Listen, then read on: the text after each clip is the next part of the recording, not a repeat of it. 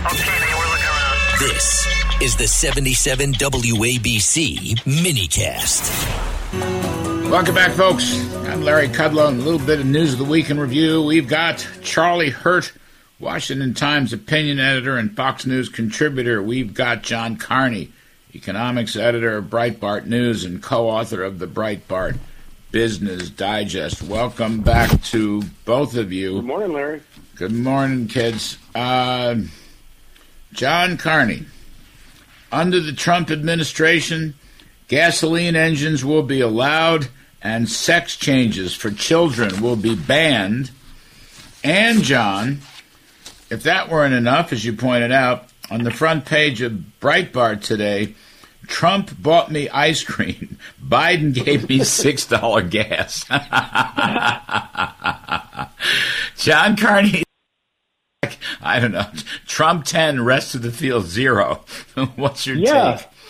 Look, Trump really gets the idea that um, that Biden's presidency is imperiled by the fact that cost of that people are experiencing a cost of living crisis.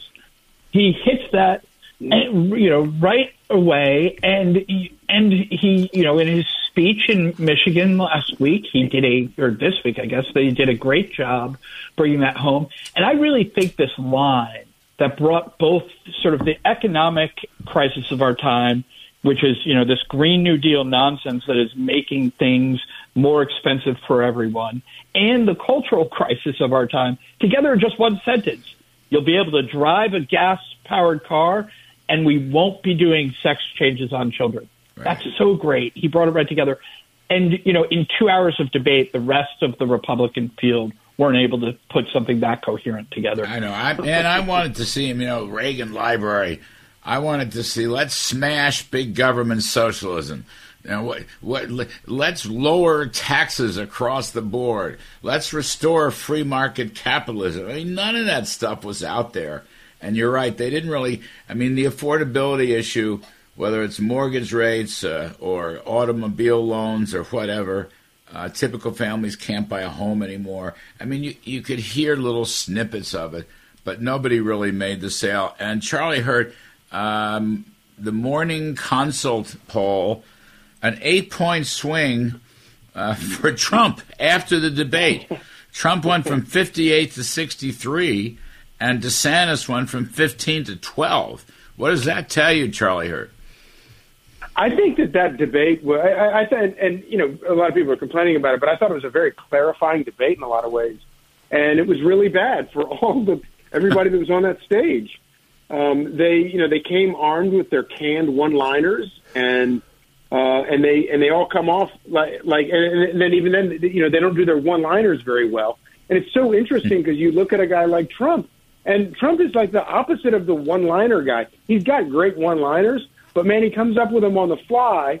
And you know, he's a guy that gives these sometimes far too long two-hour speeches, but the people in the room are engaged for the entire two hours because he has a vision and he's got a force and he's got he's he's he, he knows what he wants to do. And it, it's like he's you know with, with a lot of these other candidates, it's like they're playing defense all the time and they're just trying to play it safe. Mm-hmm. And you know, for a guy like you know, the, if there's no no other lesson we've learned from Trump, it, it's that you know when when you're negotiating, you have to be willing to walk away from it all. And Trump is one of those guys who, uh, you know, he he, he is not afraid to uh, take those chances and and uh, gamble everything for what it is that he believes in. And I think that's what I think that's what Republican voters and, and increasingly I think that's what regular vote, you know, not, you know, across the board voters You know, want to see Trump- in a president. Trump speaks in bold colors. The Mhm. others speak in pastels. I mean, that's I Yeah. don't. Somebody said that years ago. I can't remember. I think it had it was during the Reagan era, but you see it again. I mean, you, little snippets of the truth, quote unquote, from the debaters, uh, little snippets, whereas Trump deals with it head on. He just slams it. I mean, that's uh, you know, Trump's always called Biden socialist or communist. Okay, I don't think Biden's a communist. I do think he's turned socialist, but nobody. T- I don't think that those words were ever used in that debate. I mean, there what nobody slammed him, Charlie. You want to see a slam. I mean, this is in the Reagan library. Reagan was a great slammer, okay, and yeah. Trump was a great slammer. These guys, they're like bunters. You know, they they want ground balls to third base. Reagan has whether you like it or not, and whether this is and whether it's Sorry, I was just going to say Reagan has so many good lines about inflation. All yeah. you had to do was Google like Reagan and inflation, and you should have brought that to the Reagan Library, right? That that is the place. One of my favorite lines is where Ronald Reagan says, "How come when people spend the money, it's inflationary, but when government spends it, it's not?" Right? Just, yeah. That's a great line. Yeah. Where was this? Why weren't they quoting Reagan? It's terrible that they weren't. Yeah, no, I think that's uh, that's all true. So, Charlie, uh, why have another debate? I mean, what are we going to learn from a third debate? I mean, NBC is going to have it. Uh, when is it? November, December? Um, Trump's already says he's not going to be in the debate. Why would he? Uh, Newt Gingrich yeah. was on our show, and he was on Laura Ingraham later on, saying, you know, let's just ban behind Trump, beat Biden. I mean, I know debates yeah. aren't elections, and I know polls aren't votes, but really, I mean, we have to suffer through a third debate. Oh my God. Yeah, and I think at this point, it really is becoming the kind of thing that is.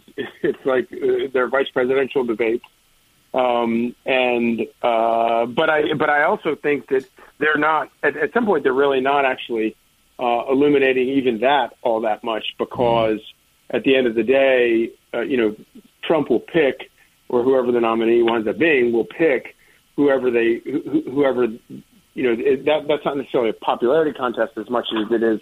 They're gonna, he's going to make a decision about who it is that helps him. And for all we know, you know, Doug Burgum might be the best mm. vice presidential choice mm. uh, out of the people up there, just because he's a serious guy. He's got a gr- tremendous private background in, in private business.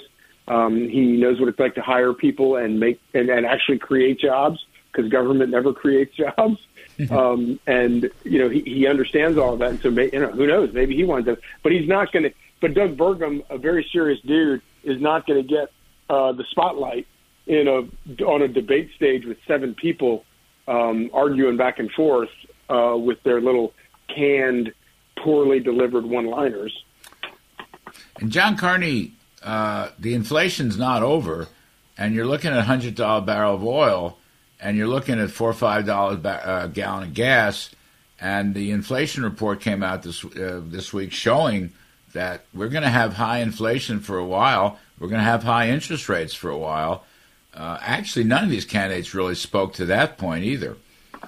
That's right. Actually, again, to get back, they were in the Reagan Library. Reagan talked about the, the difficulty that high interest rates impose upon uh, the American dream, frankly, about people wanting to own a home and how difficult it makes it, and how that's caused by inflation running too high. And so we didn't hear that from any of the candidates. I think, by the way, if they have another debate, that Trump's going to win by acclamation, right? How high can they push the polls up? Like he can't go above 100%, I guess. So, you know, that he'll get capped out there. But yeah, no, they should have been talking about affordability.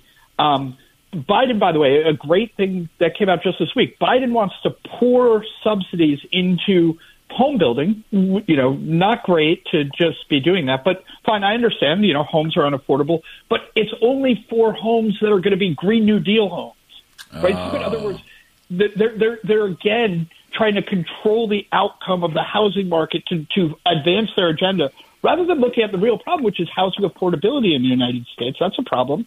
They're saying, okay, great we're going to use this crisis to advance our agenda. That would be a great thing for them to have hit home on. You know, hey, people need homes.